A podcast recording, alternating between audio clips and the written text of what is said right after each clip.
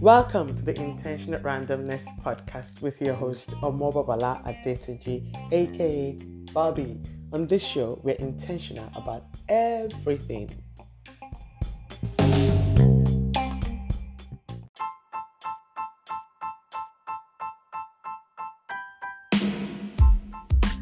Hello everyone and welcome to Intentional Randomness. Yeah, I know it's been a while, but um, I trust you're all doing well.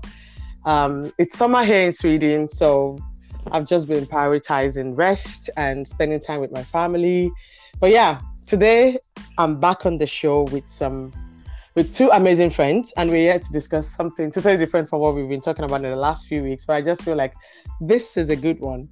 I recently met someone who Uh, moved to Sweden newly, and I was like, oh, I should really sit down with her and talk. And then I had another friend that we've been talking about this whole moving and the dynamics of moving from, let's say, um, an African country to Europe, or moving, just generally moving. So today on the show, um, I'm going to be talking to Damilola and Peter Seth on moving from Africa to Europe. And I say Africa to be specific. This is, I think the African experience is different. So when you move to a new continent, it's a totally different experience than maybe when you move within Europe, or you move within some other um, countries, or if you moved within North America. So that's why we're specifically today talking about moving from Africa, here specifically moving from Nigeria to Sweden, and how that experience is different. Yeah. So I just want to welcome Peter and Dami. Welcome to Intentional Randomness. Thank you. Thank you. Hi, everyone. Hello, everyone. Yeah. So as someone who grew up in Nigeria myself, and um, I've lived now in three different countries, this topic is very close to my heart and very dear to me, because I feel that a lot of times when we're back in, like when I was back in Nigeria, I had a totally different expectation of of what life would be in Europe, or maybe I didn't even think so much about it. And then moving here was totally different. So um, this topic is something that I hope um, the the audience out there will find interesting. Yes, let's get into it. So tell me about your experience when you were in Nigeria, and when did you start first thinking, okay, maybe one day I'll leave this country? I remember for me, it was very early on in, I, I think I was still in secondary school, maybe G S S one. I started thinking, one day I'm not going to be in this country. And my mom used to laugh at me, like, where are you going? So I don't know if it was like that for you guys. Um, okay, for me, um, I think leaving the country from the onset, like, I mean, Babola, Babola's experience, um, I've also lived in several countries. Um, and for me, um, growing up secondary school, my brother studied abroad. So it was okay. like automatic for me to also study abroad. So I expected that. But then mm. I think our generation back then, for some reason, for those of us that, that study in the U K, a lot of us still had, you know, hope in the Nigerian dream. And mm. um, we wanted to go back home to, you know, put into practice what we had learned abroad, and you know, hoping to make a difference.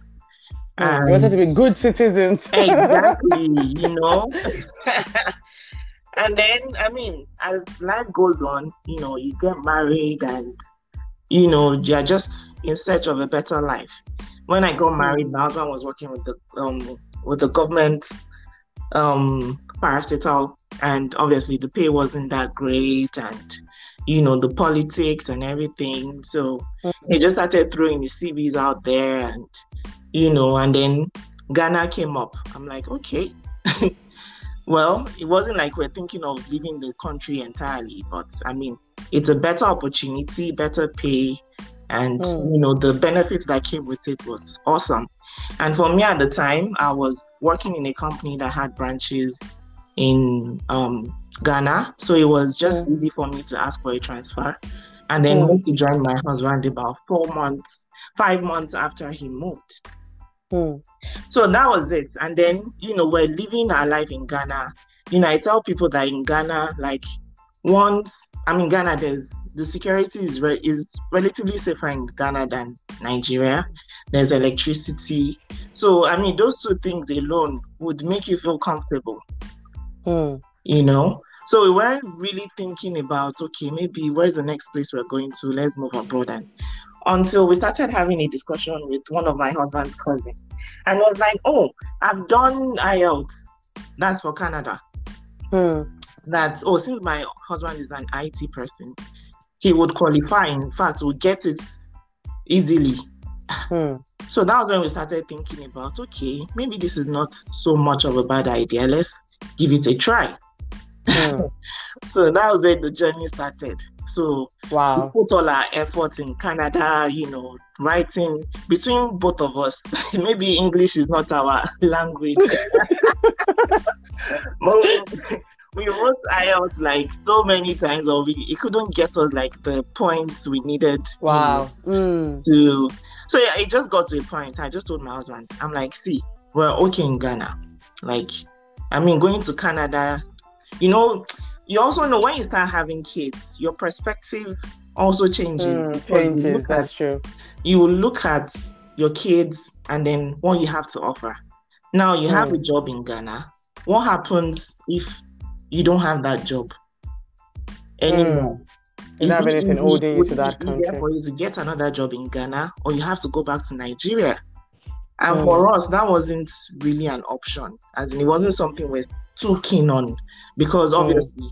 we're going to have to um, trade off things like security and um, electricity. electricity. I mean, people come to visit me in Ghana and they look at my house. There's no security, man. I'm like, yes, you don't have a generator. I'm like, yes, why do I need a generator? Because they don't take light in Ghana. Even if they do, it's mm. just for twenty there was, minutes. Even and, Ghana was a different experience for oh, you. Oh, yes. You know? Okay. So we just weighed the options and, you know, when um Canada wasn't working, I just told my husband, I was like, you know what, free this thing. Like, we are not doing the game. Uh-uh. We are spending money to write I E L T S exams how many times, and it's not working. So let's just leave it, you know. Mm. But I get, and I told my husband, I'm like, if I went to leave Africa, that God will just do it one way or the other. It's just mm. so. So God wanted you in Sweden then. I guess, because I mean, Sweden never really crossed our minds. Like that, apart from the fact that my husband's um, office H Q is in Sweden, but mm. I mean, we never really thought in that direction. So, isn't it funny that a lot of times Sweden doesn't really, is that really the first on people's list, is it? As in, it never even came. In fact, we're doing Australia and Canada at the same time. Wow. You know? I was going to ask Peter, was Sweden on your list at any point, or you also found yourself here? Oh, well, uh, for me, uh, I had four countries in mind. Unfortun- wow. uh, well, fortunately, unfortunately, Canada wasn't amongst them. The U S oh, wasn't that's amongst rare. them. Wow. The U K, the U K was, I just wanted somewhere that would be not too much of a hassle, you know, to move. But, or, or were you looking for a country where there were not so many Nigerians? Not not necessarily. I, I just didn't care about the population. I mean, I just wanted mm. to have peace of mind. And so mm. the four countries that I, I was targeting, or I had my focus set on, was uh, Germany, Sweden, Netherlands, and Hungary. Surprisingly. Wow. Yeah. Wow, that's, that's a very, that's very weird, weird list of countries you want to go to. I'm actually very surprised. Hungary, Netherlands, Sweden, and Sweden. Germany. As in, I can think of Germany because a lot of Nigerians move to Germany. I can say Netherlands, but Sweden and Hungary usually don't make the list of the countries list, that people want yeah. to go. Yeah, by the way, Dami, I have to say this, Dami has an Instagram page that she started just based on her experience of moving yes. here. And I remember la- yesterday, was it yesterday, you had these question Post. about the five most, um, the five countries that people move to most, and uh, yes. Nigerians move to most, and the, the least countries. That's very interesting. Yes. So, so I, I mean, see. Nigerians are everywhere, even mm. for countries you've never heard of. Yeah. So let me ask a very, I'll ask um, Peter this. Just before, after you wrote your list of your four countries you want to go to, you wanted to go to, what was your expectations before leaving? Now I'm going to, like they say in Nigeria, I'm going to Obodo you, but I'm going abroad. What was in your mind? What was it, what were you thinking? What did you think would be so different? Oh, coming here, first of mm. all, I expected the weather to be very different. I mean, So okay. I got I had gone online and I had done my due diligence, you know. Mm-hmm. I had researched what's the weather like, what's the landscape like, what's mm. everything like, you know. So um, I would look at my A C in Nigeria and I would say eighteen degrees, twenty-one degrees, and I'm like, okay, so this is what yeah, this is what the temperature would feel like if I was there, you know. Hmm. And then the day I landed, uh, I looked I looked at my phone. It was like seventeen degrees, and I was wearing. I landed on the, on during the summer though, and hmm. I was wearing a t-shirt, and I was like, oh, it's summer, seventeen degrees, eighteen degrees. It's fine. It's just like my A C at home. And hmm. then I stepped out of the airport, and I'm like, oh. No. So seventeen degrees didn't feel like it was different from your A C at home. Yeah. I'm like, what? How how is it so cold? And the guy who came to pick me up said, they didn't tell you it's very cold here. I'm like, I know, but this is the same temp this is supposed to be the same temperature with my A C in Nigeria. He said, man, forget your A C. Your A C is nowhere near this. Yeah. So that was kind of like a bit of the first shocker I got um, mm. coming here.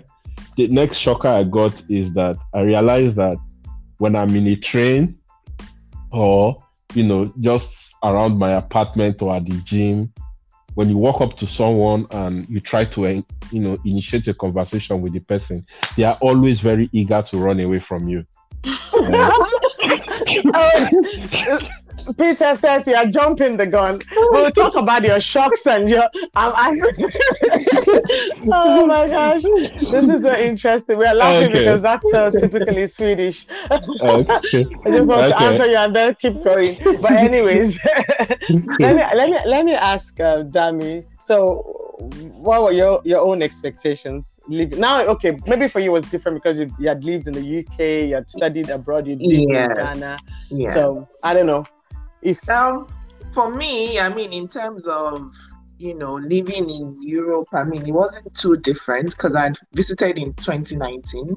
So, at mm. least I knew, I had a feel of what Sweden, you know, was about. Was like, and for mm. me, the major um, expectation was in, you know, relation to how quickly um, the kids will settle and um, mm. even for myself, you know, I mean, you know, once you've had like really good experience and you have nine years experience, you have, you are at the peak of your career and everything, you just feel, okay, anybody that sees your C V will just, they'll start rushing you like, like, mm. pure water. But that's not the experience here. And I mean, it was shocking to even find out that in Sweden, you, you need like somebody to refer you for a job before oh. you interview. I'm like, yeah. okay. I mean, this sounds like Naija, where, you know, in Naija, you complain that ah, everything is connection. But it happens here as well. So yeah, that's very true about Sweden. Um, yeah. I used to, I normally say that in Nigeria we talk about nepotism and we talk about it in a very negative light. Why do you need to know somebody to know somebody? Mm-hmm. But in Sweden, actually, there's a lot of okay. Let's say in Nigeria, maybe if you qualify, somebody may not even look at your C V because they have somebody planned they want to give that position. That doesn't happen here. But here still. I mean, Swedes want to know that they can trust you. So they always look for you to be referred, and you need a good referee. Sometimes you need a good reference to, to get a job. Yeah, there's a lot of that here, actually. Yeah. Um, so, I mean, that was it, you know. And then the, I think what delayed, you know, settling down the most was this, this golden number called the Peugeot number. Everybody has a personal number story in Sweden. Oh my goodness. It's like I, I wasn't I didn't exist in Sweden until I got that number. Like literally.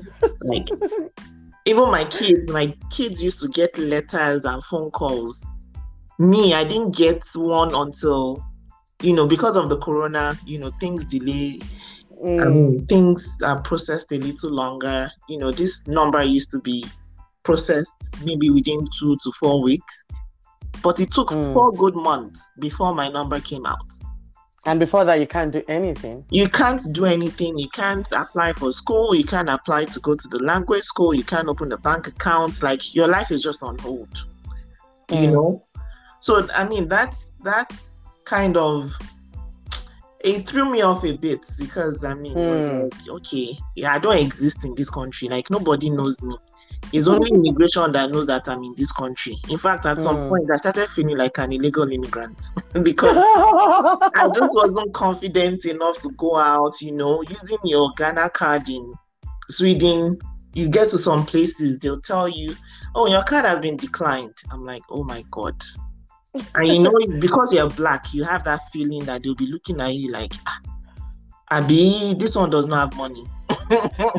Yeah, but you know, anybody's card can bounce. But of course, that's a self-consciousness, isn't it? Yeah. Like, you're very self-conscious, self-aware. Yeah, that, oh, no. I'm stra- I'm a stranger here. Yes, and then you even ask them, okay, can I pay with cash? And they're like, sorry, we don't accept cash. I'm like, oh my God, how can I continue life like this? Like, it was it was tough until mm. I got the pension number. In fact, the day I got my pension number was the day my phone rang for the first time in Sweden.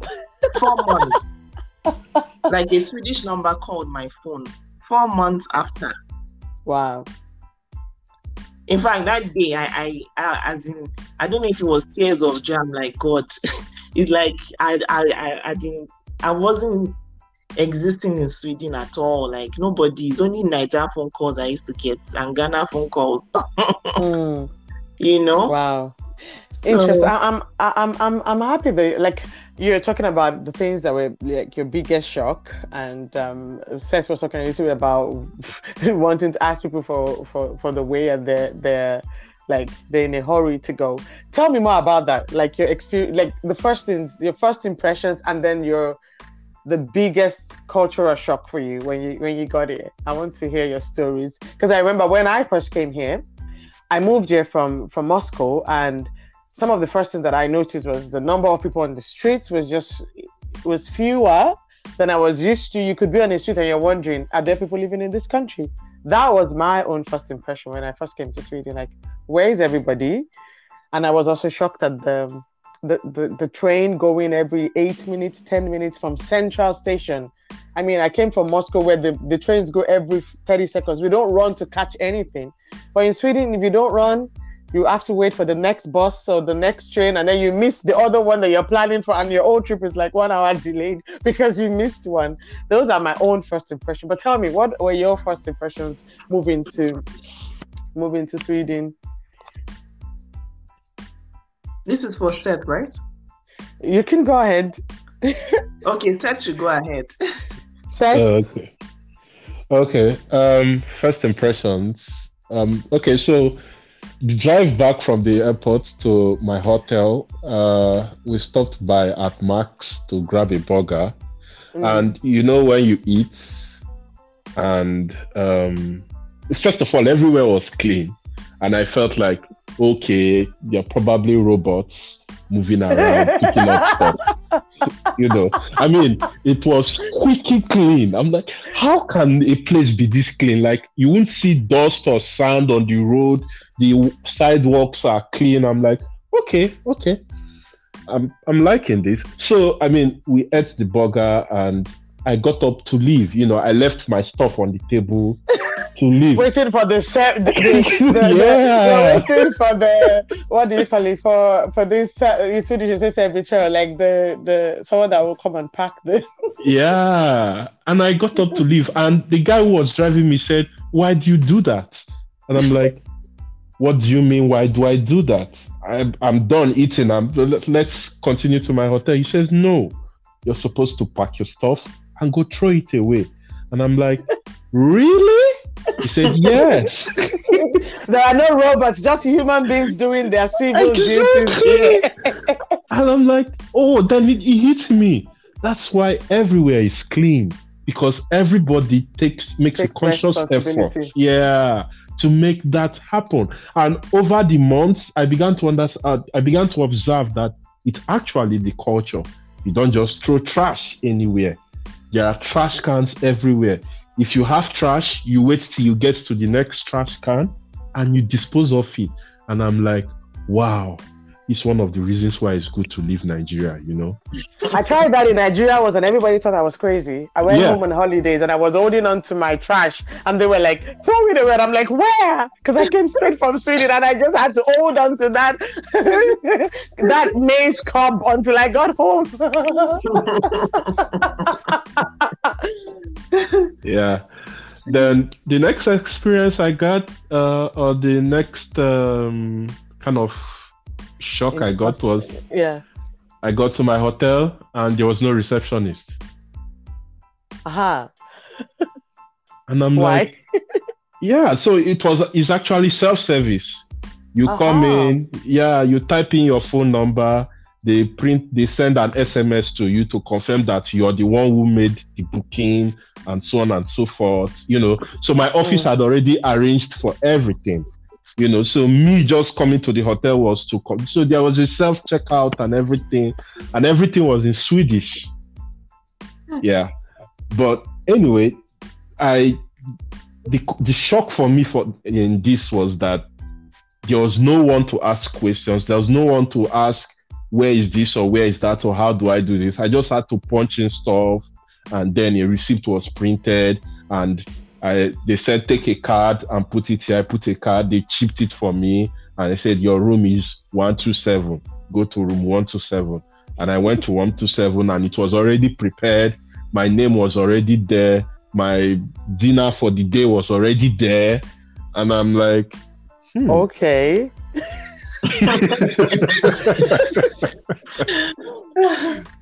At first instance, I didn't want to eat the food. I'd be like, man. I was just going to ask that if that was in Nigeria, would you have eaten the food? Okay, you know. This is interesting. I know you're still continuing saying, I want to say, you had your office because you came here as somebody working till you moved in. Yeah. yeah. Um, I want to ask Dami. Was there some food waiting for you when you got to? Because people think this is how we prepare for. No, don't tell me lie. At least my husband, you know, had ordered some Nigerian soups and all that. But okay. I mean, when we got home, he was on this um, vegetarian or salad healthy eating diet. He didn't have rice, and I'm like, okay, so this stew, what are we going to eat it with? You know, so I had to send him to Ika that night. I'm like, please, we have to eat. We're hungry. Because, I mean, the airline we came with, the food was nasty. So, I mean, we came in really hungry. Yeah, so, so you're not about to eat any salad. Nah, you needed food. Nah. After a long journey, no. Just to say, for, for, for, for the sake of people that are listening, thinking, oh, maybe this is how it is all the time. I came as a student, so I didn't have the privilege that Seth had for somebody to have booked his hotel. In fact, I was shocked when I came here. As a student, I, we had paid, I think we paid like one one month's rent. So in my head, coming as a student, like just coming, changing um, country, I was thinking, okay, I've paid for one month, then I'll start working or maybe look for work and then I'll be able to pay for the second month. And the first thing they gave us at K T H then was a bill to go and pay for our accommodation. And I was just looking at that bill thinking, you have to be kidding me. And it turned out, I think it had two weeks payment on it. And I was just thinking, all my money is going to go to pay this rent. And they told me, oh, the money you paid before, we will keep it as deposit. When you move out in a wow. year's time, and if the place is clean and tidy, we'll give you back the money. If it's not clean, they will pay the cleaners with the money you paid as deposit. Oh, I'm telling you, the day I was moving out of that hostel a year later, we cleaned like no man's business. I needed my three hundred. I needed my three hundred euros back. um, and I remember I had a Ghanaian when I first, first got to my room. Um, I had been like, God, I need somebody that I can live with and it would be nice. I had a Ghanaian roommate, very wonderful woman from Ghana. She was an amazing big mommy or big sister, whatever I want to call her now, that she was like, Bobby, we are hungry. Let's go. She went and got hot dogs from the shop. She was like, we just have to eat something. That's my, I think it was my first meal here, hot dogs, that we had to go and buy from the shop downstairs, even when we couldn't speak the language. So there were no no dinners waiting for us to do, just to say that the experiences are different based on how you come. Yeah. How you enter Europe can determine your experience. Yes. Oh, mm. that's interesting. So, Dami, share some of your own... Um, okay, no, let me let Seth okay. continue. Seth, okay. you were talking about the hostel and, and then you ate the food. Yeah. And so I, I laid on my bed. I was waiting for it to get dark, and it never got dark. Because you came in summer. Yeah. I was like, ah, one o'clock is happening. I mean, it's still bright out there. You know, I had to force myself to go to bed. Uh, and then the last one I would uh, I would like to talk about was um, going to work. So, mm. you know, in Nigeria now, um, it's so Lagos, Lagos traffic, you wake up four thirty, start getting ready, five thirty, boom, you know. You're out of the house. Yeah, out of the house, you know, all in a beat to beat traffic and so on and so forth. So I, I woke up really early. I barely slept that night, of course, because I kept waiting for the sun to go down, which never happened until I forced myself to go to bed. And then I had this guy who was supposed to come take me, you know, because I didn't know the route from the hotel to my office. Yeah, where I, yeah. So, you know, I woke up five thirty. By six o'clock, I was dressed. I was at the reception of the hotel waiting for my guy to show up. And my guy did not show up. six thirty, six forty-five. I'm like, come on, work starts by eight o'clock. What time am I going to start this journey? You know? And so I call my manager, my manager calls the guy, and my manager calls me back and he says, oh, you know what? He will be there by seven fifteen. I'm like, seven fifteen? He will be here by seven fifteen. Does he know that I don't want to be late on my first day? and, and then they say, yeah, no, no, don't worry about it. Don't worry about it. And so seven fifteen, I see the guy walking through the reception and I'm like, how did that happen? This is strange. seven fifteen is seven fifteen. Wow. Mm. Okay. And the guy tells me, oh, no worry, in thirty minutes, you'll be at the office. And by seven forty-five, I was at the office. Now, that was the, the biggest shock of my life, that you could predict and correctly estimate your commute time. Wow. Is this in this one? Like, my brain did somersaults two hundred thousand times. I'm like, wait. Like, you mean I can wake up by seven o'clock and I'll say I'll be at the office by eight fifty-five or seven fifty-five, and I'll be there. I mean, so I mean, these are the few I can remember. So over wow. to you, Dami. Th- thanks for sharing those those first impressions and shocks, Dami. Dami has shared a little bit of our own, but let, let's hear more, please. Okay. Um, I mean, coming in a pandemic, I mean, moving to Sweden in a pandemic, coming from mm. Africa where, you know, mask, wearing a mask is mandated. Um, in fact, it's like you're almost running away from each other in, back home. And mm. then... Coming here, in fact, coming here, I bought like two boxes of um, nose mask mm. for because in back in Ghana, the kids too had to wear mask. Mm. So I bought their the children's mask as well. I did everything, and then you know the first few days it was just strange. Like okay, as in nobody is wearing mask here, like just a few people, and I'm like, what's what's going on in this country? But you know, when I tell people now, they ask me, oh, so how's, how's the COVID situation there? I'm like, to be honest, everybody's just living their life here. Like, you know, there's no restriction or anything. Like, if you don't even put your mind to it, you won't remember that there's anything called COVID. Mm. But I mean, I get people are disciplined enough to, you know, take the proper precautions. Um, mm. Also, my, I think I shared this with Bobby before, like, playing in Sweden, right, for the kids. Mm. So my eldest son started school, and you know, I think in less than two weeks, you know, we just do our thing, you know, take him to school, bring him back home, and then we're okay, and then go for the occasional walks in the park, and that. And then one day, um, my doorbell rings. I'm like, who knows me in Sweden? That's who, who is ringing my doorbell? And then I opened the door and it was this, you know, little boy, and was like, "Hi, I'm here to see Ayo." And I'm like, okay. So my son comes and is like, "Oh, my friend is from my school." I'm like, okay. So I was expecting to see the boy's mother behind him, like following him to Ayo's make house. Sure that he gets to your house. Make sure that he gets to his destination. I didn't see anybody. Then my son was like, "Oh, I want to go to his house." I'm like, "Not today. Hold on."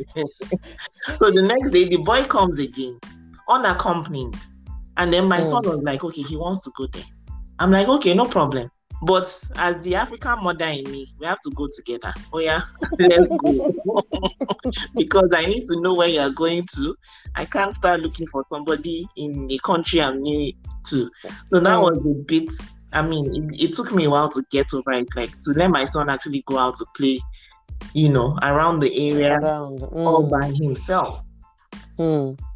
So, I mean, that's that. And then, you know, Sweden is surrounded with, I mean, there's a lot of forest around, and, you know, mm. there was this Sunday, my husband went out with the boys, and I was like, oh, let me even take a stroll. So I went through the forest and all that. On my way back, I saw, I saw, is it a deer? Yeah. Yeah, probably a deer. Oh my God, my heart was uh, my, my heart was out of my chest. Like, I didn't know where to run to.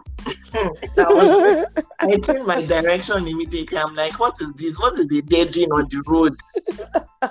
Broad day afternoon. I'm like, no, I'm not doing this again. So when I got home and I was narrating to my husband, I was like, what's, what's your problem? That he sees them regularly. I'm like, yeah, it's really? Just a deer. I'm like, okay. Close to nature. You know, I, I mean, I've never been that close to one, so I wasn't sure if they would attack, attack or, or not. Mm. You know, and I was alone. It was a Sunday. Everywhere was just quiet. Like, there was nobody on the road, no cars on the road. So even if I wanted to scream, I don't know where to. So I just changed my direction. I'm like, God, please, as I'm going home, just I don't want to see any other animal on my way, because I didn't even know what I would do. So, there yeah. was at least better than seeing a moose or something, you know, or running into a bear or a wild pig. I know. Yeah. So interesting. Yeah, that's, that's yeah. Do and you then... find the culture similar? Sorry. To, like, do you find some similarities in culture? Um. To, to to where you're coming from, to Ghana or to Nigeria? Um, I think for me, I, I was a bit prepared because I'd read so much about Sweden. So okay. much. So I, I You guys are researchers. Peter prepared, you prepared. I read so much about Sweden. And then, I mean, for me, living in Ghana, which is a little laid back, more laid back than Nigeria, and then mm. coming to Sweden, I mean, is also laid back compared mm. to maybe living in the U K. U K mm. is just everybody's on the run and everything, but Sweden is a bit more chilled out. I know. So, I mean, in that regard, yes. In the laid back, coming from Ghana, yes. Maybe you thought Ghana was way. laid back. You were like, okay, they're very laid back. Then you come to, so you're like, what? Can people be this laid back? Yeah, this one is extra. Please, anybody coming to Sweden, you just have to learn patience. Yeah. I a agree. lot. You need to have a lot of patience. Like, you think standing because, on the queue. Yes. Behind someone, and they're answering her for thirty minutes. Exactly. Everybody. Or even calling on the phone, and you're on the phone for like hour on an hour waiting for your turn. You have mm. to be patient. Like, you have to learn patience. I thought I was patient, but I've learned to be extra patient in Sweden. You know? So, yeah. I mean, that's the similarity. But I think the part, because I'd researched, I mean, the part of, you know, Swedes not at first, like, they, they will probably not make the first move, like, mm. you know, to be friends and mm. all that. So, I've learned, you know, just to... to mind my business. That. Like, mm. I mean, if the opportunity presents itself, why not? But I won't go knocking on the neighbor's door, hello, or something, you know, being overly friendly, you know? Mm. When the opportunity arises, yes, you can do that. But, I mean, it's unlike the U K where, you know, even the old lady passing on the road will smile at you and say hello to you and, you know, have a little chat with you, someone random you've never met. I totally um, get that. Before you find that in Sweden, I think it's rare. Yeah, very. We used to, we traveled once to the U K on holiday, and it was like we were in, a, in I don't know, we were in I Evan, because everybody was saying hello to our baby girl. And we were looking at her thinking, it's the same girl we carry around in Stockholm and nobody cares. And now we're in, we're in London, the old lady, like you said, in the car is like, oh, she's so sweet. Exactly. And I'm thinking, okay, thank you very much. Because nobody sees that in Sweden. Yeah. You know? um, yeah, people were uh, more open maybe in the U K. So, Seth, you were coming straight from Nigeria, straight from Lagos. You landed in Stockholm. Mm-hmm. Were you culture culture shocked, or at work? Share your experience at work compared to workplace in Nigeria. Oh well, uh, my manager would always say thank you after doing something, and I'm like, thanking me, man.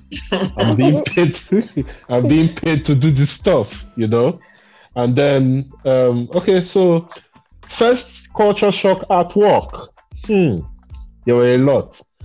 First of all, um, people expect you to be responsible. So mm. nobody is hounding you. Nobody is chasing you from pillar to post. Nobody is mm. asking you for updates. What's the status of this? Nobody is putting unnecessary pressure on you, you know, mm. to get stuff done at a certain time, you know, even though there is pressure. But it's never really there. And that was like mm. a first shock for me, because someone coming from Nigeria, you have to come to work with your gun.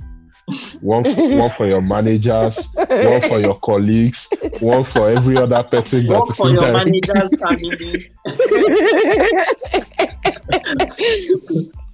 You know, so um, mm. that was, there was that. And then um, there was the second, the other one that uh, really took me by surprise was um, the fact that uh, you could come at any time you wanted and go at any time you wanted. So yes, there is, it, maybe because it's an I T company or a telecom company, I don't know if it's the same everywhere, but then there was this, yeah, normally we work nine to five, but then I see folks coming to work by ten, by eleven, and I also see the same folks leaving by three p.m.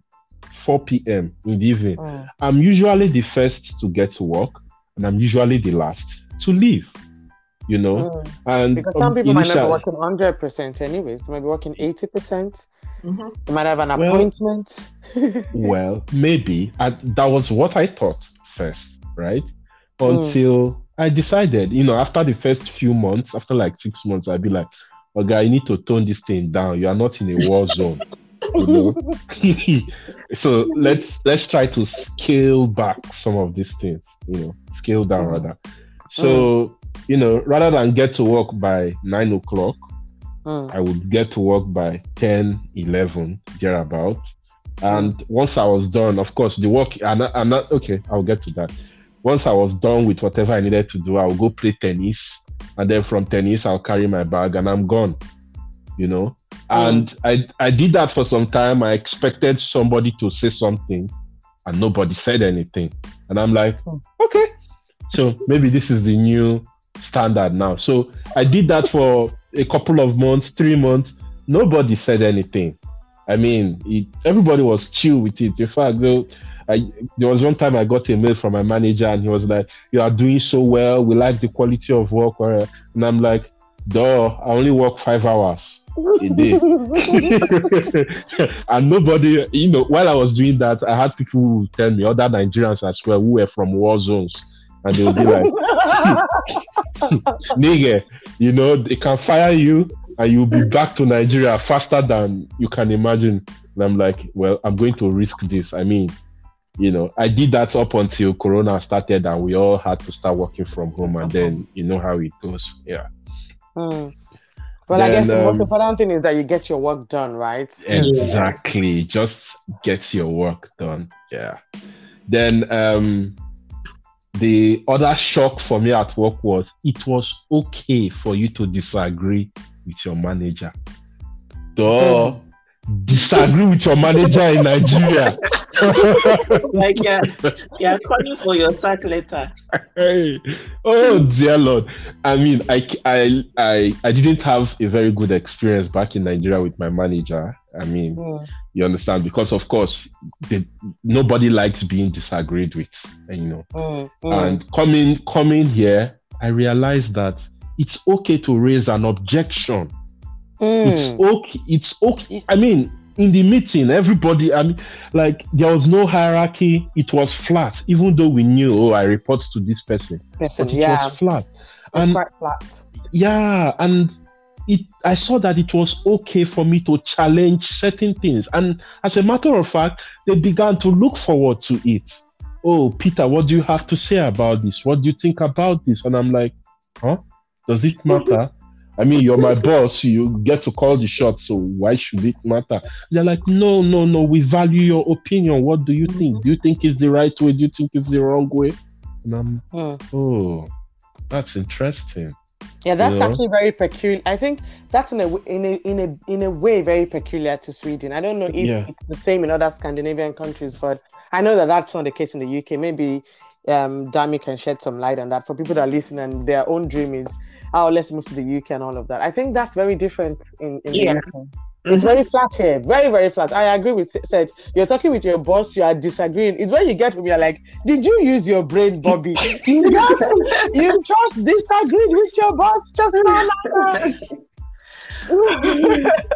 But I mean, I, I think you get the best that way because your boss might not even know everything.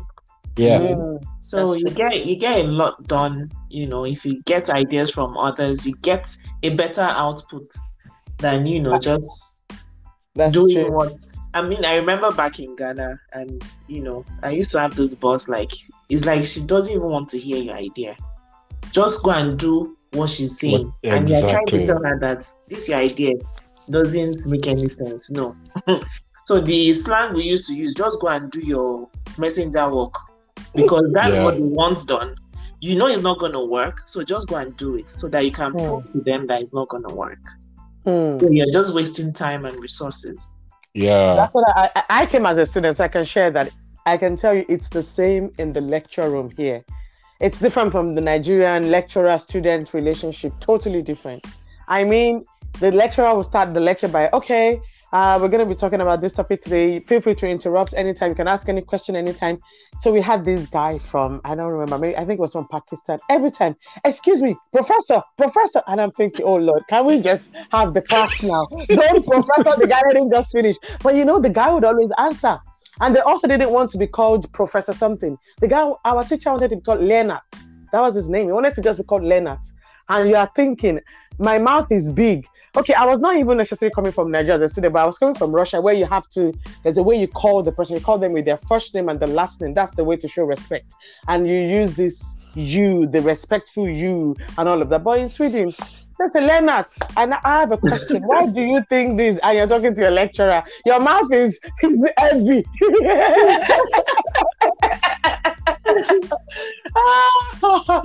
But it's the same. And then you want to go out of the lecture, you just walk out. No lecturer is telling you, I'm going to take attendance. If you don't yeah. stay, you're not going to yeah. get your results. No, even if they mark you, you can ask for, you want to know how it was marked. Mm-hmm. You get your you yeah. get your script back. I mean, the last time I got my script back was in, in secondary school. Here you, you submit exam. You're in you're in master you're a master student. The, the guy returns back your script so you can wow. see how you failed and how you passed. It was really different, totally yeah. different. And you get five hours to do an exam with all your textbooks and everything. Really? I'm telling you, but still you will want another five hours because the questions they're asking you. it's not wow. it's not what they call Beru Beso in Yoruba. Put it to your head, cram it and bring it out. No, this is applying knowledge. So they give you the chance to have your textbook. You can bring dinner and lunch and everything. Five hours wow. exam I did in K T H. Wow. And even after five hours, you're thinking, Lord, I need one more or two because I don't know if I'll pass. Very serious. I, I'm telling you, and here to get an A, in, at least in K T H, you have to get ninety over one hundred wow. or ninety-five over one ten. So all no. of us, you just see yourself in your B or C and you're happy because that C is seventy-five over one hundred. So you carry the C with pride. Wow. But anyway, just saying that, the, yeah, it's very flat here. The lecturers are also like that in school as a student. So you, you find your voice, you have confidence because nobody is like, like listen, mm. nobody's on your neck pressuring yeah. you and trying to, you're not in a war zone. Yeah, nobody's intimidating you. No, and your lecturers, the guy wow. rides, the guy rides to, to school wow. on a bike. uh, so there's wow. no oppression. None yeah. whatsoever.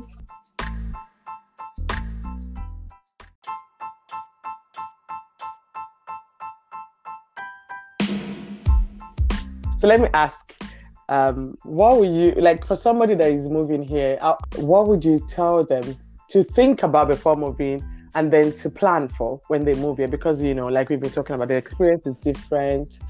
Um, in Sweden, yeah, so many things are different. Getting accommodation. Maybe that's what I should even ask Dami. So you're coming from Ghana.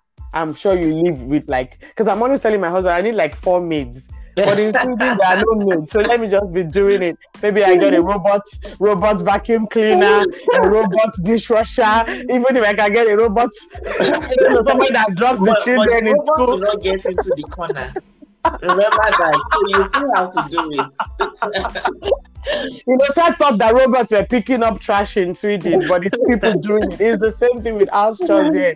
There is, there is nobody to do it for you. How did you feel coming from your madam life in Nigeria and then come to Sweden? Tell me, tell me about my madam life.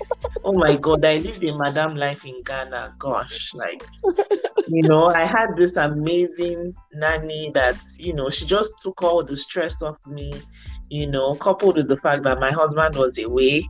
You know, and my job at the time was demanding. I mean, I could, you know, the way African job is, you can just, as in they can, you can get to work today and they'll tell you they're traveling, they're traveling tomorrow, you know? Yeah. Mm. You know, I had that kind of, I was at peace, like I could actually go for short trips, one or two days trip and leave my kids with my nanny.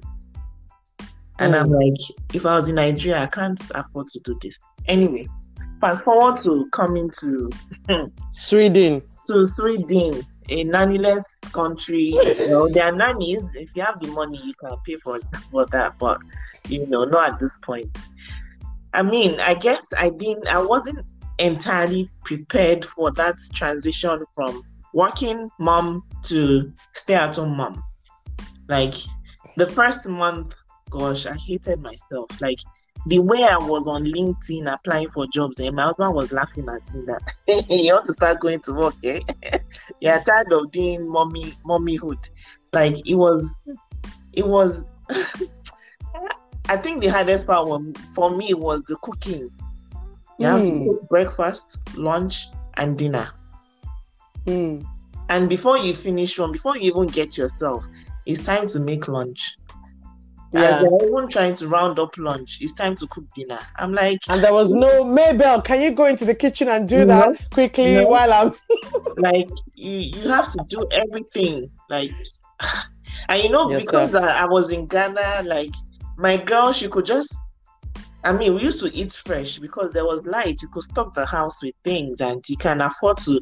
I never used to cook stew for like one week or two weeks. It was like you just cook stew for that day or for the for two days and that. So coming here and so the first month I was doing that, but nobody taught me. Before I started, you know, cooking in bulk and planning my cooking. I haven't so was, I haven't gotten to that point. I can never still cook like days ahead. I'm also a fresh eater. I think I was spoiled back home. So I'm always there cooking every evening, which is not a good it's, way of it, using it, your time in Sweden. It's, it's not the best.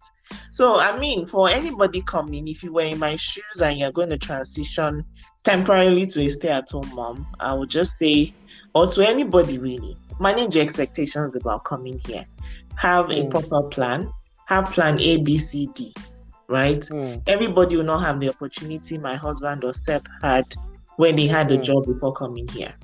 No. So if you're coming here to start afresh, have plan A, B, C, D. Learn a trade. Learn for women. Learn something. Learn mm. how to make hair. Learn how to make meat pie, puff puff. Small jobs. Learn mm. something that can keep you busy. Cake. That can even you can even turn to a side hustle while you're looking for a job. You know. Mm. So that I mean, if the job doesn't come back, come by quickly, you can at least fall back on that to also support the family. Mm. And do your research, like watch YouTube, follow all the channels about Sweden. I'm sure I've watched all the videos on YouTube about Sweden. I'm sure I'm following all the black people that have that are influencers on Instagram in Sweden, you know, just mm. to have a feel of what life in Sweden is about and mm. all that.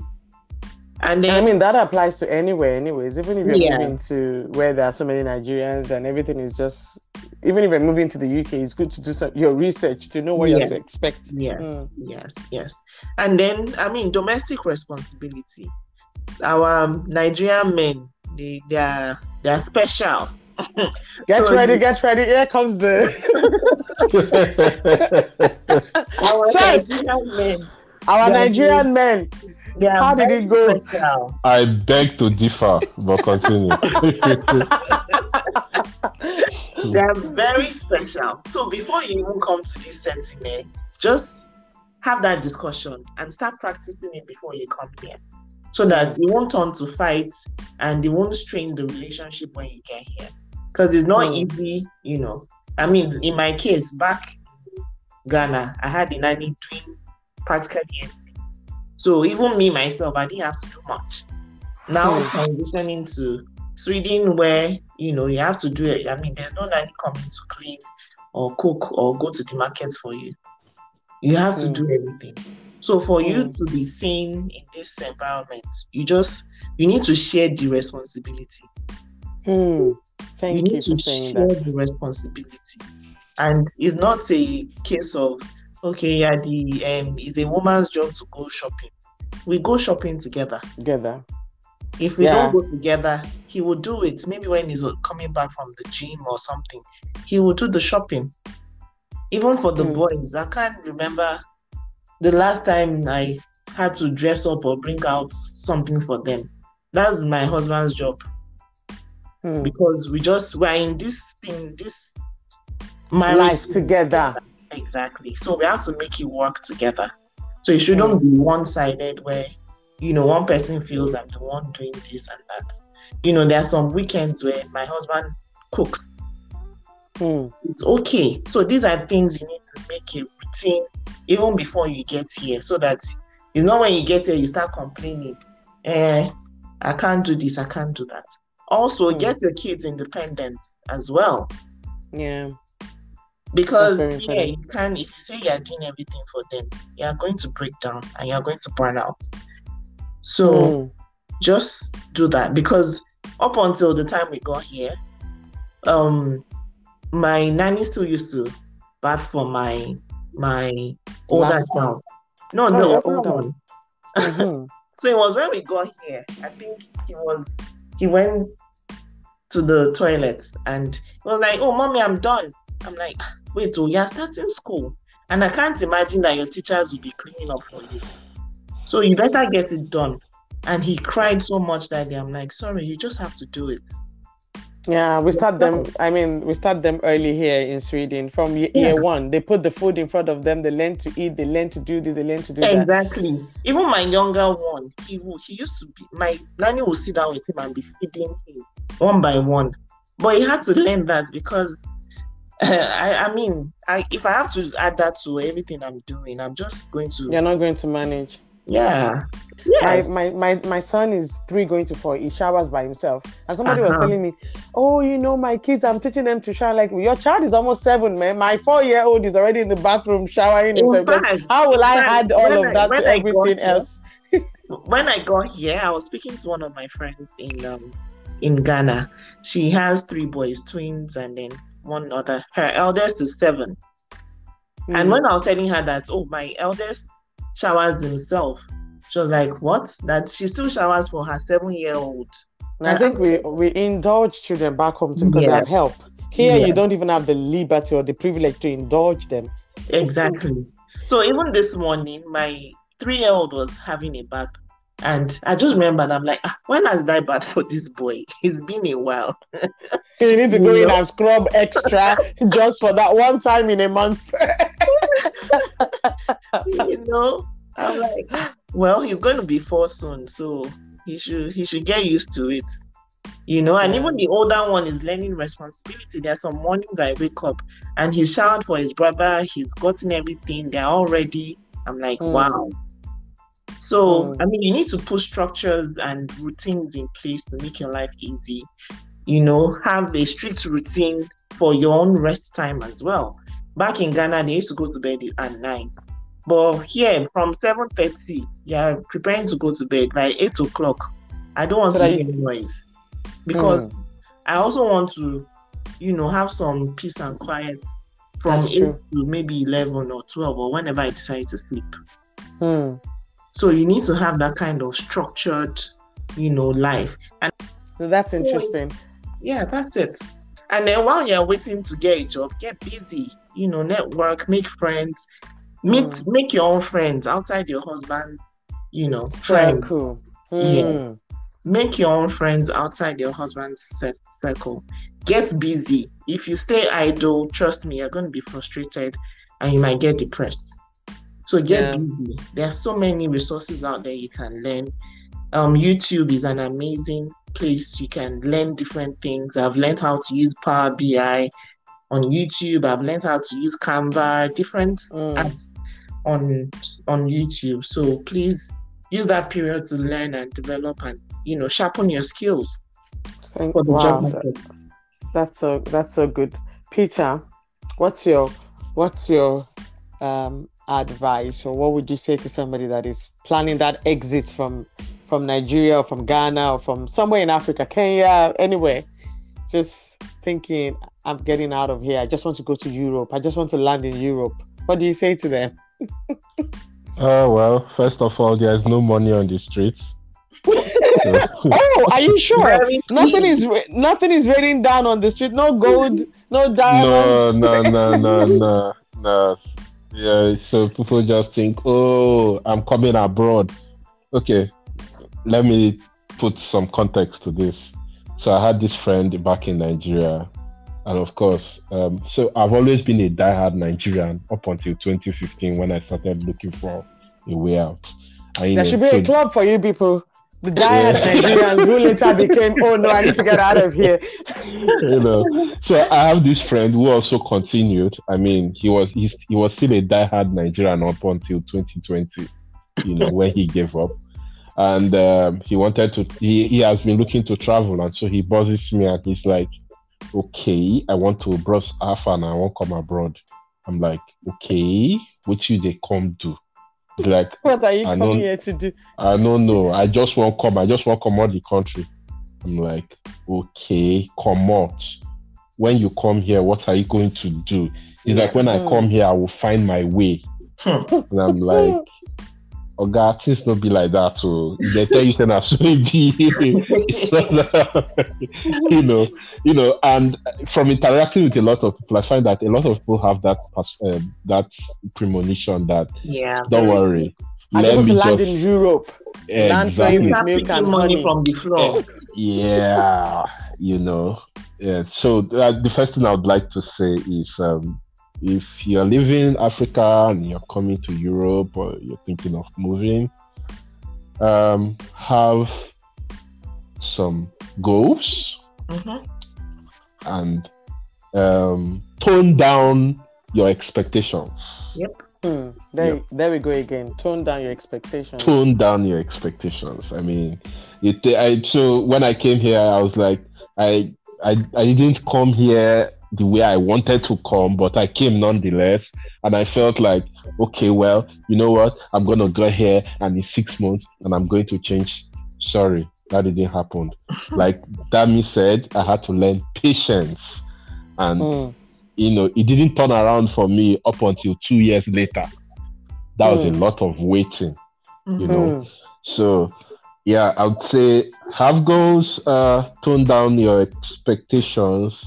And then, um, well, the, the last that I would also say is um, it's okay to come to Europe and not live the lifestyle you are used to living in Nigeria. Why do I say that? Yes. In Nigeria, you can drive five cars. Mm-hmm. You can... I'm laughing, and I'm laughing. I mean, in fact, that my last post on, on Naija Moms, it was, I mean, about that, you know, managing your expectations. Exactly, yeah. So for the, for the for the purpose of our audience, Dami's experience in Sweden made us say, oh no, I need to start an Instagram page, yes. and um, I need to share my experience. So you need to follow her on Instagram. It's Naija Moms Abroad. If you're in Nigeria, yes. you need to get on that. Even if you're not in Nigeria, I'm sure you'll pick one or two things. Yes. From my Instagram page. Make sure you follow her. Please do. Yeah. So, so you, you, you won't drive five cars, Seth. Yeah, you would. You just take five. Public transport. Maybe you will not even drive one. Yeah. So, I mean, it's okay also to not live in a duplex. Mm-hmm. It's, okay. it's Like, it's okay to be, I mean, that was, I mean, I mean, I, I don't, I can't tell you how much of a difference that makes. It's okay to be contented. It's okay to not want to, to not live the lifestyle the people in the abroad paint when they come to Nigeria. Mm-hmm. Things are not, things are not that way here, right? No. I mean, I've been here for close to two years. And in Nigeria, I always used to think of what would I do without a car. I've not had to think of buying a car for two years. Mm-hmm. Not because I can't afford it, but because I don't see the need. Mm-hmm. Mm. Do you get? And when I tell my people in Nigeria that I don't own a car, they are like, Oga, what's wrong with you? Which kind of abroad did you go to? Exactly. exactly. Which abroad did you go to? Exactly. Mm. You know, so yeah, I, I mean that would that would be my advice. Just, I mean, come down from wherever you are. I mean, mm. another way. Mm. Yeah. I like I that think... you touch on that. That like we should manage it, and it's okay not to have this idea that living abroad means I'll be able to drive this Jeep and that Jeep and own yes. this big house, because mm-hmm. people come home, they come and brag or show off when they come back home. But mm-hmm. the life they're living in Europe is not necessarily like that.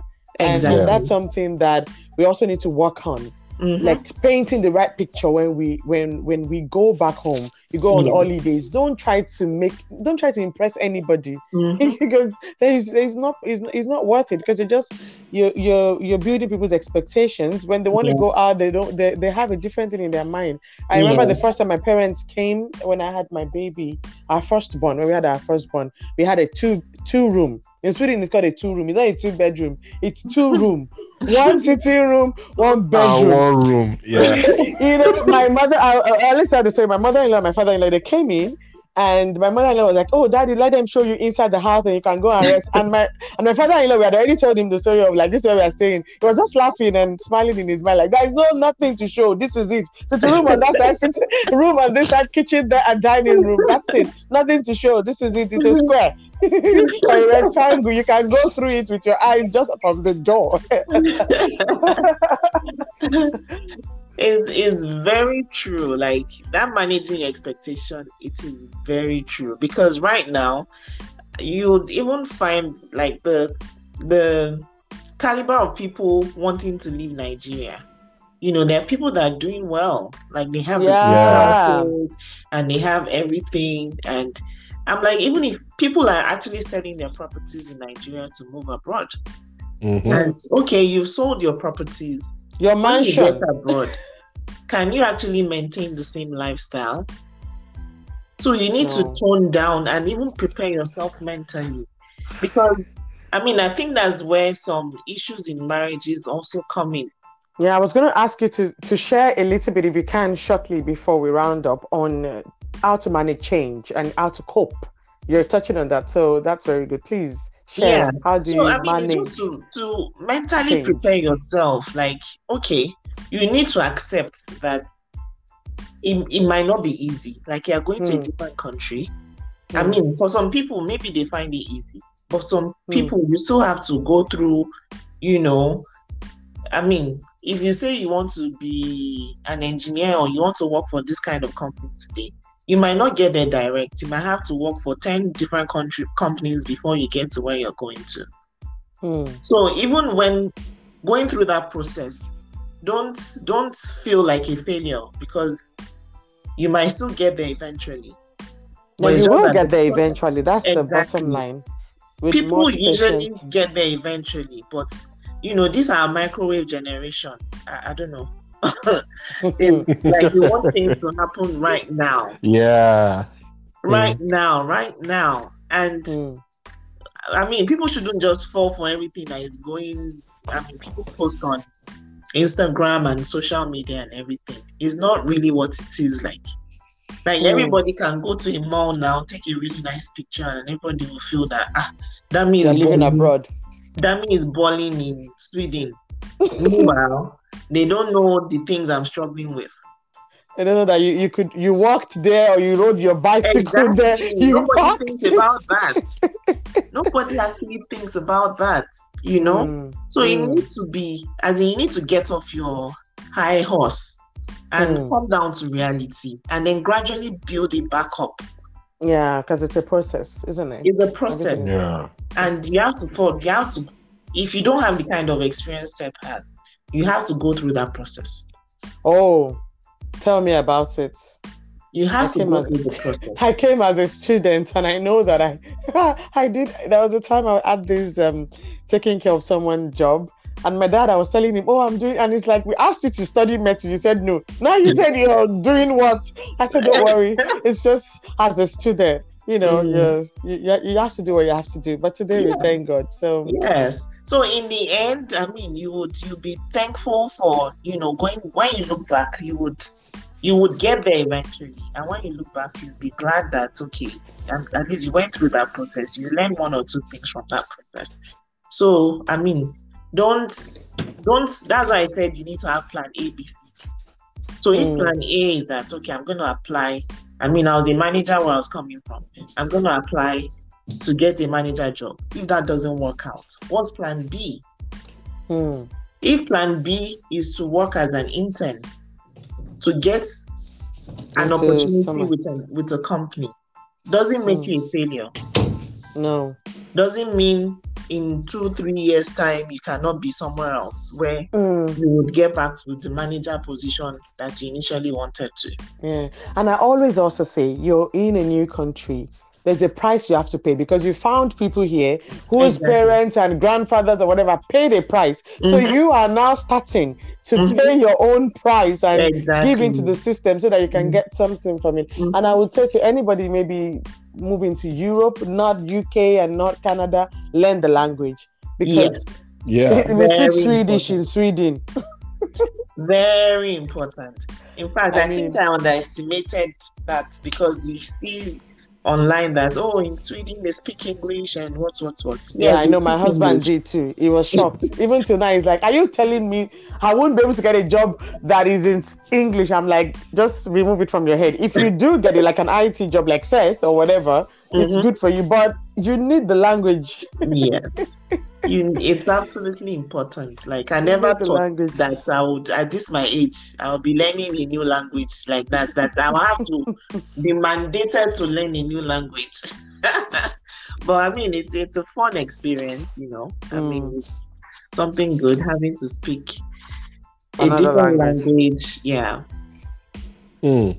Mm. Well, I, I like the, the fact process. that you say it's a fun experience. You have to enjoy the process. Exactly. Process. Take the positive things from the process. Exactly. Oh, man. Seth, what do you want to say? I, I hear yeah. you. Oh, man. Come on. Like, I don't know how you guys do it. So, I mean, Bobby, I admire you. I mean, you learned the language. You can speak it very well. Dami, I wish you all the best on that journey. I'm, I'm starting my intensive Swedish class on Monday. So I mean, I, I I have been intensive. Like I have been in and out. Like I'm tired, man. Like you, ha- tired. you, you have you have those people. You are one of those people who have a thick tongue. The tongue is just not moving. It's funny. I'm telling you, like, like I I I mean, no. one of the reasons I thank God for being in I T. I mean, it doesn't matter, you know. Mm. Yeah, I mean, but if I wasn't in I T, trust me, I would have started thinking of moving somewhere else, man, because that, that language. But the funny thing is, your list of co- four countries, there is no country on that list that actually speak English as their first. You go to Hungary, you have to speak Hungarian. You go to Germany, it's German. Yeah. They don't joke with their language. Yeah, so I'm surprised. Yeah. In the Netherlands, they are much more open in terms of my um, integration English. With foreigners. Yeah, mm. So English is much more accepted there. I mean, mm. granted, there are a few places you go to and they'll be like, oh, it's only Dutch and so on and so forth. Yeah, yeah. But, you know. Yeah, but in and... the Netherlands, if you're thinking in the long run, I think part of their requirements for permanent mm. residents. Yeah, is that you, some language proficiency. Yes. You know that. Yeah, yeah. yeah. So, I was going to go to that, that I think even in Sweden, in I T, you might survive uh, speaking just English, but if you want to rise in your company, you still... would do well to learn Swedish. You can call the shots at some point. You will still need to learn the language. Well, and also for people about... that are not in I T, if you're not in yes. I T and you're not in engineering, if you're in social sciences, exactly. in humanities yeah. or whatever, yeah. you have to be prepared to learn the language because you're going to yeah. be interacting with people and you need the language to interact with people. Uh, I agree with you. I was I was going to say that uh, we have engineering man- managers from Serbia, Macedonia, um, mm. you know, or the extreme parts of Europe, yeah, they don't speak Swedish and mm. they are managers, you know. But I guess that's because it's I T, you know. Mm-hmm. So, yeah, yeah, it's because it's I T, and if you work in a multinational company, not everybody yeah. will get a chance to work in a multinational we'll work in company. Multinational yeah. company. Yeah, sure. There's so many small companies in Sweden that you can get a job with, but you need to have the language mm-hmm. yeah. to do that. So, yeah. but um, on the last note, I'll say, do you have one last thing that you want to share with our audience that are maybe planning their exit from from Nigeria or from any other parts of Africa? Because I know people are always planning exits. It's a shame that it has to be like that, but it is the it, it's what it is. Um, yes. So one parting note to to to people planning their exit. Um, I know I you've shared I've, your wisdom. I think I've so. shared most of it. One last mm. thing, at least for families coming here, please mm. teach your child or your children your language. Mm. Please. You will need it here. So, because you don't want them to come to another man's country, learn their language, and then they can't even speak their own language. So mm. please, let that be priority. Yeah, there is no prestige in your children not knowing how to speak Igbo or Yoruba. Or it's Yoruba. Actually, there's no prestige in it. Nothing to be saying, no, my kids, you know, they only speak English. It's not a... No, no. it's it's not, yeah. Because, I mean, in Sweden, you speak Swedish. Yeah. You know? Yeah. Be my, proud my of your heritage. Has, um, friends from other countries, and in their... in their homes, they speak their own language. So the Chinese person speaks Chinese in his house. Mm. And then when they're in school, they speak Swedish and they understand mm. English. Yeah. So we, we, we can do the same. That. Yeah. Thank you for that. Seth? Um, if you are thinking of making the move in six months, well, don't wait for six months.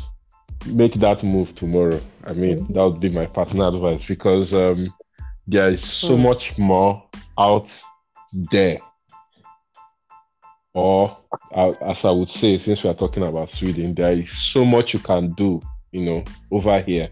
There are so many opportunities. Of course, they come with their own set of, you know, issues and so on and so forth. But mm. there's so much more you can do. And um, I think it, it's it's unfair for anybody to subject themselves to what Nigeria or Africa alone can offer. I mean, so mm. if you are thinking of making that move, and if you are like me, who put it off for four or five years before eventually doing it, don't waste any more time. I'm encouraging you, make it, uh, or rather, make the move while you can. I mean, yeah. the earlier the better. Yeah. Please don't let the president of Nigeria hear you. He probably I don't care. He hear. Can hear me. He probably wants you to say, please, good citizens, stay in your country and make it better. But anyways, um, thank you so much for sharing. What, yeah, go ahead. What Seth said. Mm. Um, I mean, like his own story, don't limit yourself to the countries you know. There are so many yeah. countries out there yeah. that have so many... Mm. I mean, mm. opportunities, you'll be surprised, like there are Nigerians everywhere. So don't limit yourself to the U S, U K, Canada. Yeah. Canada. You know, there are so yeah. many countries out there. If you're thinking I... of moving, mm. of jackpotting. Yeah. And let me say that if you're afraid of Europe because of the language, it's actually not as hard as it sounds. You can learn a new language. Mm-hmm. You can learn a new culture. I know someone who moved here from Ghana. I know maybe she would hear this particular episode and she will laugh because when she moved and we, she moved and married, she married, um, she's married to a friend of mine. And so she moved, we, we, we got to meet them and she was saying, oh, I'm planning my exits back to Ghana. I'm planning it in two years. I've told my husband this and that. Today, she's speaking the language. She's working at almost the most Swedish company ever. So we always tease her. So what's happening to this exit plan? Because you can always start again. You can learn a new language. And two yeah. is, um, yeah, I mean, it's doable. It's yes, doable. It is. It is. It's doable. I mean, and don't come here and say you don't want to learn the language either. So you learn it all. Yeah. Even if you're moving to your husband or to your wife, prepare your mind that you would make the best of the opportunity. Yes. Um, of what is available here. Learn mm-hmm. the language. Even if you're going to exit at some point, it's still mm-hmm. good to learn. While you're living here, live it to the fullest. That's yes. what I say. Enjoy yes. the five years you'll be here, the ten years you'll be here, mm-hmm. until maybe the journey takes you somewhere else. So, somewhere else, yes. Yeah. Yes. Be open. Be open. When you move ah. here, be open. Mm-hmm. Thank you guys so much.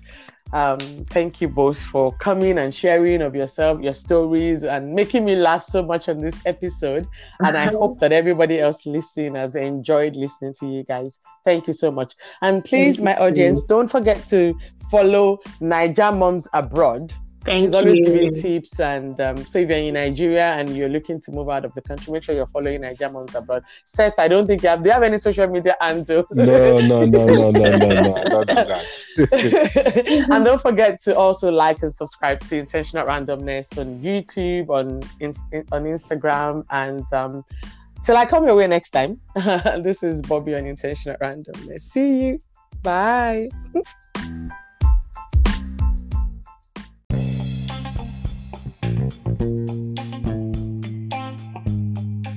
I am sure you have enjoyed listening to this episode. Don't forget to subscribe to our podcast and follow us on Instagram on our handle Intentional Randomness, and feel free to contact us on intentionalrandomnessfeedback at gmail dot com. Until next time, be intentional.